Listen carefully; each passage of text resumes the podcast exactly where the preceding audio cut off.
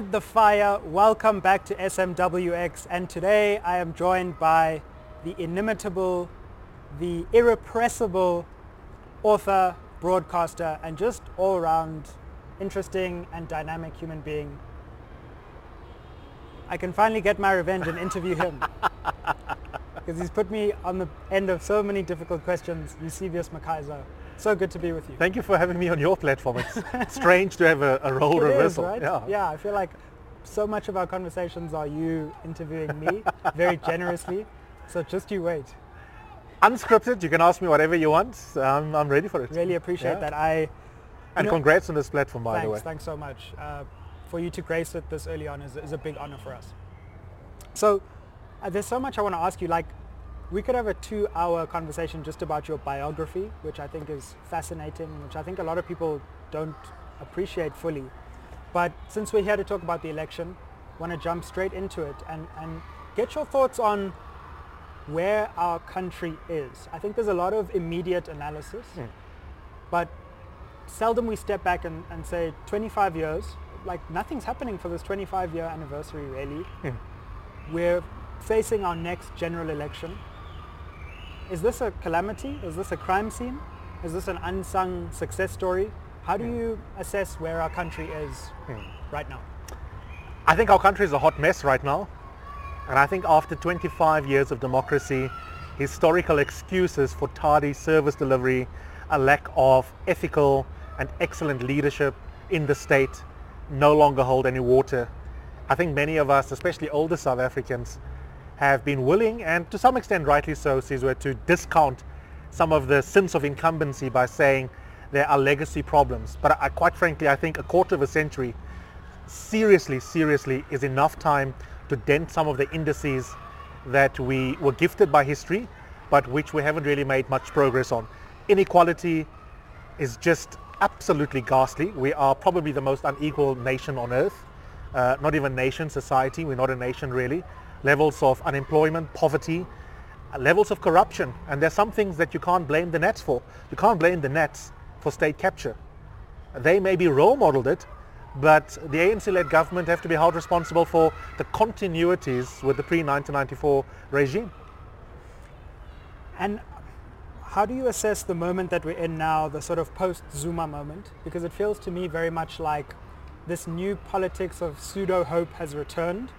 And I'm not sure that there's been a radical critique of this moment, especially in, in the mainstream media. Yeah, I would agree with you. There's no post-Zuma mo- moment. It's business as usual. And I think what's really happened is that, especially middle-class South Africans, have simply fallen for the coconut. I don't know where he got it from because he's too old to have gone to a Model C school. The coconut tones of President Cyril Ramaphosa. Yeah. And there's something about his calm, his well-spokenness that envelops you psychologically once he speaks. And I think we've been hoodwinked because Nasrec was supposed to be the post-Zuma moment that becomes more than a moment, that becomes a new dawn. But it's business as usual. We have blackouts. We have sudden increases again in our uh, petrol price with a consequent impact on inflation that is going to increase.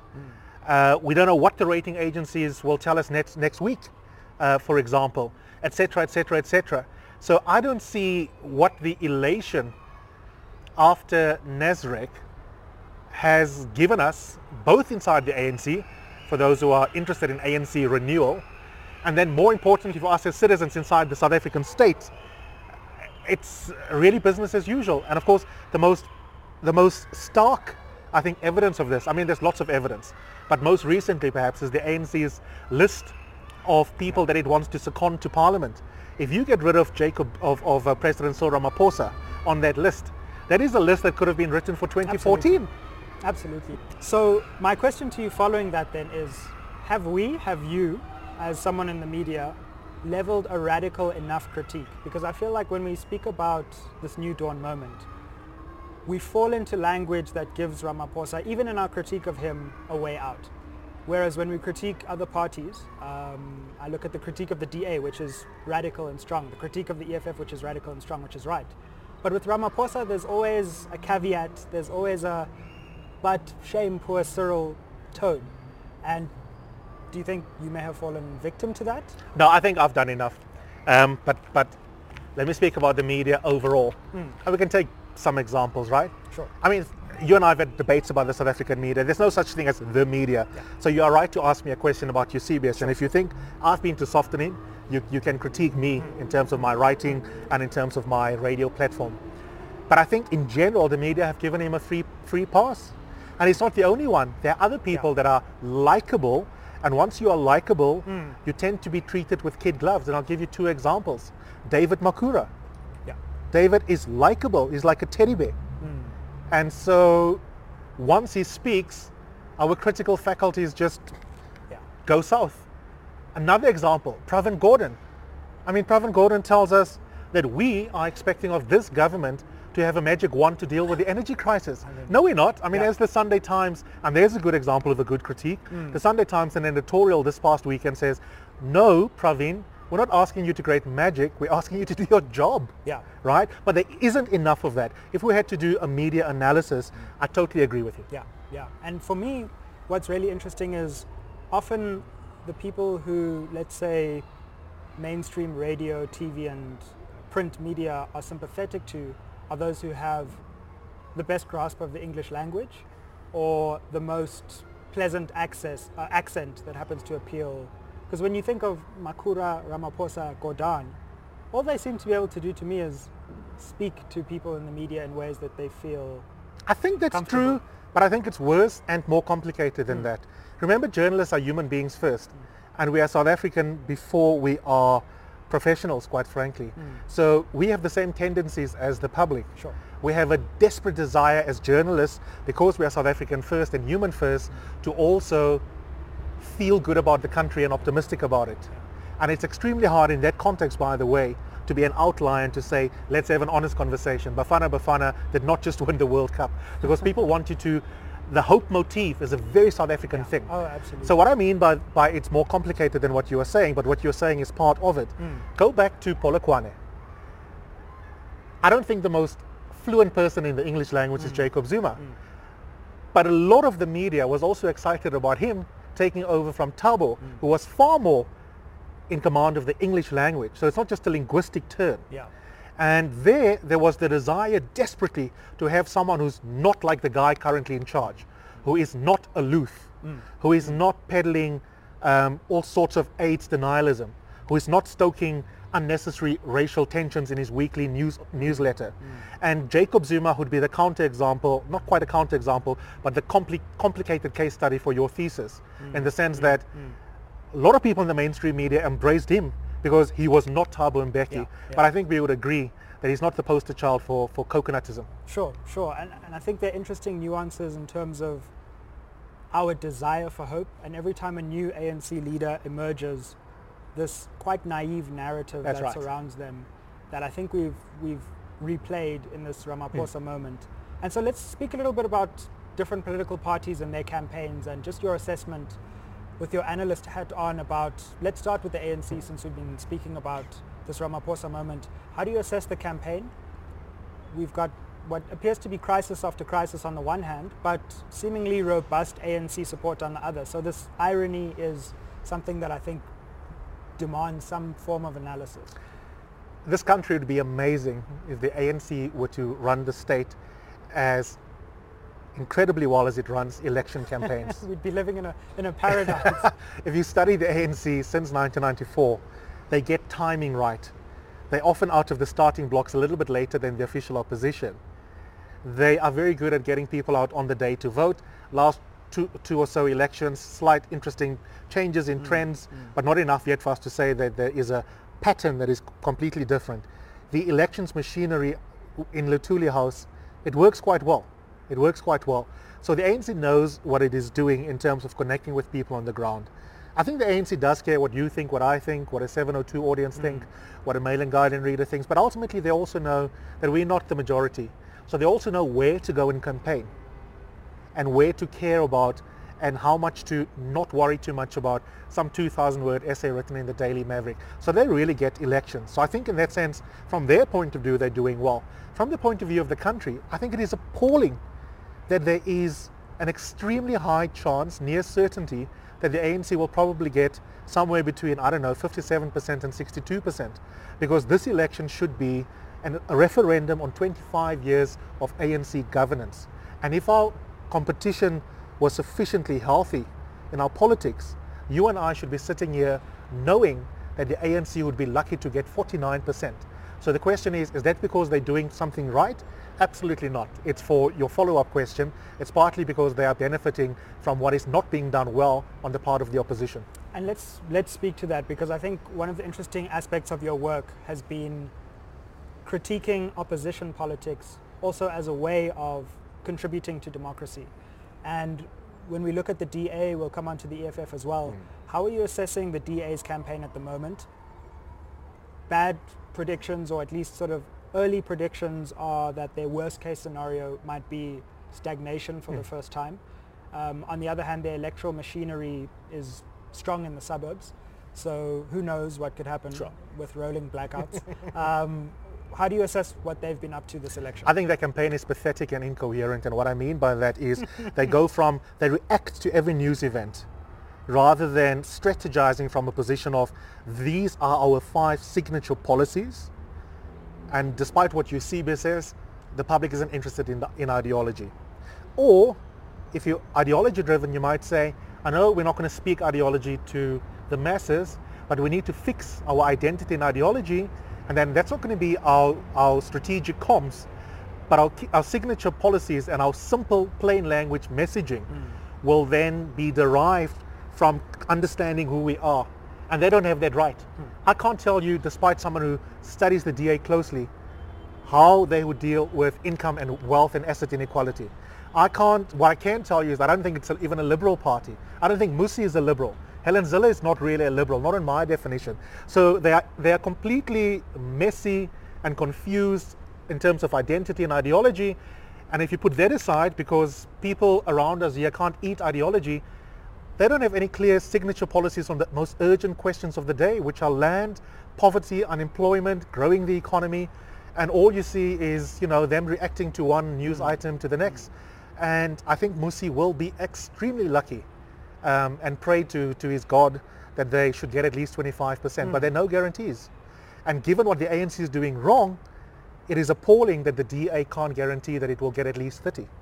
And let's move on now to the other opposition party, the EFF, and, and try and assess Your where you think they are. I thought they were. I've seen you in a red beret before. I'm like.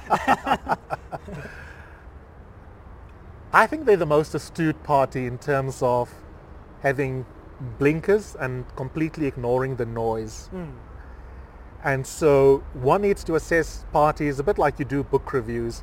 You can either do do the I wish this is what was in the book yeah. Or you can say, let me review this thing for what it sets out to be.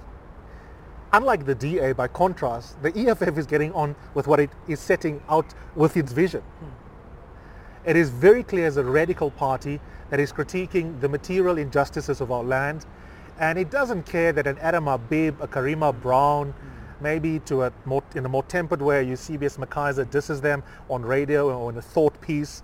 They are very, very clear. We're going to go to Chatsworth we're going to tap into the discontent of a majority of black people in this region who feel marginalized from opportunity. Now, I may find aspects of that, and I do, by the way, yeah. to be completely race reductive in a way that is unhealthy for our politics. But I think what the EFF has got right is certainty. Hmm. And certainty, I think, will get it, get it quite far. Um, I was one of those people who had to eat my proverbial hat because I thought Malema's career was over after he was DC'd by the ANC. Yeah. I was wrong most pundits were wrong, and most of us have not admitted that we were wrong. And um, I think we can't rule out the possibility of the EFF getting 10%. What do you make of the radical critique of the EFF, a la those who paint the party as fascist um, or who think that it is a danger to democracy and should be removed from the ballot? No, it shouldn't be removed from the ballot, and I disagree with political analyst um, and my colleague and friend Karima Brown if you don't like the EFF, don't vote for them. They shouldn't be removed. And if you think that someone is fascist or proto-fascist, just describe them. The best thing to do to someone or a party or an institution that you think is anti-democratic is to describe them. And win the argument, right? So I'm committed to that as a liberal.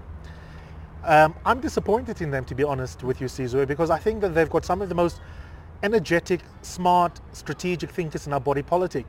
And I don't think it's necessary for them to panic and resort to the kind of stoking of racial fires that we've often seen from them. The arrestment of Karima Brown and many other journalists, she's just the latest example, sure. is completely unacceptable. I expect them to theorize violence far more carefully. And also as a result of that, some of their worst critics get away with being lazy in the criticism because they've also been sophisticated. Yeah. They have at times, as you have pointed out, used the institutions of democracy within the game's rules. Mm. In Parliament, they've often done that. They've used legal activism to try and get Jacob Zuma to do what he should be doing constitutionally. Mm. So their toolkit is very diverse. But my disappointment as a commentator and as a, as a liberal egalitarian is that sometimes when they have a moment of panic, they, they reach for the wrong thing in the toolkit. Mm. And there will be short-term gains.